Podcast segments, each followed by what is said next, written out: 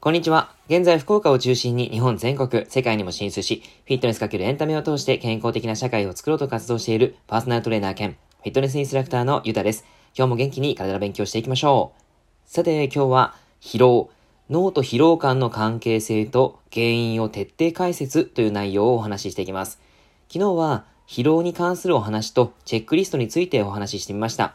今日は脳と疲労感の関係ということで、えー、大前提として脳は神経を介して全身を統率しています。現代人が悩みやすい疲れの特徴として原因が特定しづらく慢性的な倦怠感があります。原因が特定できない疲労感が続くときは、ドクターに、まあ、自律神経失調症とかですね、まあ、いろんなこと言われると思うんですけども、まあ、そういったことがあったりします。で、それをサクッと説明すると、脳から伸びている自律神経というのがあります。それを構成する交感神経と副交感神経。これは聞いたことあるでしょうか？えー、アクセルを踏むときですね。まあ、体が活動しているときに活発になる交感神経と、あとはリラックスしているときに、えー、優位になる副交感神経というのがあるんですね。で、それがバランスが乱れて、正しく働くなってしま、働くなくなってしまっている状態ですね。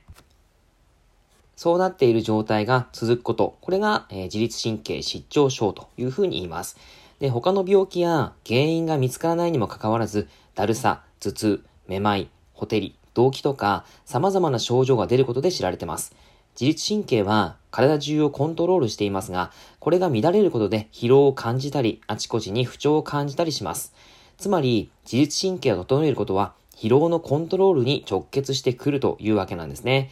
で、脳疲労というのがあって、まあその脳疲労の原因というのが、あの、まあ、図がですね、いろいろとあるんですけど、僕のブログの方にですね、えー、今日お話ししている内容で、えー、図を載せています。もしよかったら、あの、概要欄に、その、ブログの URL を、えー、置いておきますので、そちらから、リンクからですね、飛んでもらえたら嬉しいなと思うんですが、その図の中にですね、え脳からその神経の動きを、流れを示しています。で、それは何を意味しているかっていうと、えっと、交感神経が優位になった時の脳と内臓の関係と、えー、副交感神経が優位になった時の脳と内臓の関係のお話ですね。で、例えば、腸は副交感神経が優位になっている時に活動が促進されます。リラックスしている時に便が出やすくなる、便が出やすくなるっていうことですね。で、しかし、緊張している時は便が出にくくなります。便を出したくてトイレでうーって踏ん張っている時は、当然交感神経が優位になっています。気持ちは焦るばかりで全く出ない。そんな経験がある方もいるんじゃないかなって思うんですが、それはなぜかっていうと、副交感神経が優位にならないと、腸の活動が抑制されちゃうからなんですね。つまり、便が出にくくなるっていうことです。えー、便を出したい時はリラックスすること、これがとても重要なんですね。というわけで、心が乱れていること、それが多い時は便も出にくくなるし、内臓も疲れやすくなるということなんです。で、感情が脳の疲れと関係しているのは確かなことなんですね。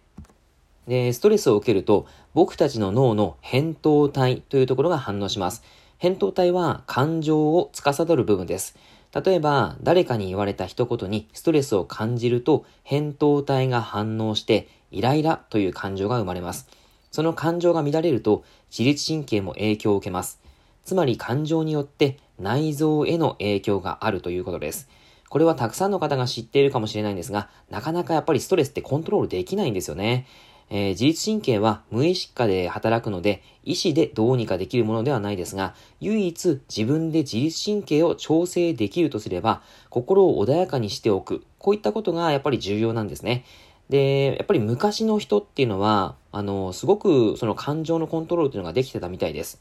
昔の人より現代人の方が感情のコントロールは苦手なんですね。まあやっぱりそんなこと言っても感情コントロールって難しいので、あのどうこうね、あの、意思でできないんですけども、感情の乱れを感じてしまう機会は昔より増加しているっていうのはもう間違いなくあります。で、実際に精神病患者も増加傾向にあるみたいです。ここには2つの原因があるというふうに言われていますし、僕も感じているんですが、1つ目は人間関係ですね。えー、仕事のストレスの9割は人間関係なんて言われるそうですが、日本人は気遣いの民族ですから、コミュニケーション疲れが感情の乱れを生み出すという原因になっているそうですね。で、二つ目は情報過多。最近で言うと新型コロナウイルスの問題ももちろんありますし、やっぱりそれの経済の関係もありますし、テレビをつければ毎日毎日今日はこのぐらいの感染者がとかですね、えー、不景気がみたいな感じになってますよね。不安や恐怖を増大させるニュースが非常に多いです。これ自体がストレスになることももちろんですが、同時に僕たちの注意を向ける力を浪費させてしまいます。人は一度に向けられる注意の総量には限界があるんですね。はい。あの、一回二つも三つも四つもやれないということなんですね。はい。で、やっぱり自分の内側に注意を向けられなくなる。これが良くないと思います。自分の体と心を客観的に観察する意識と時間が大切なんですね。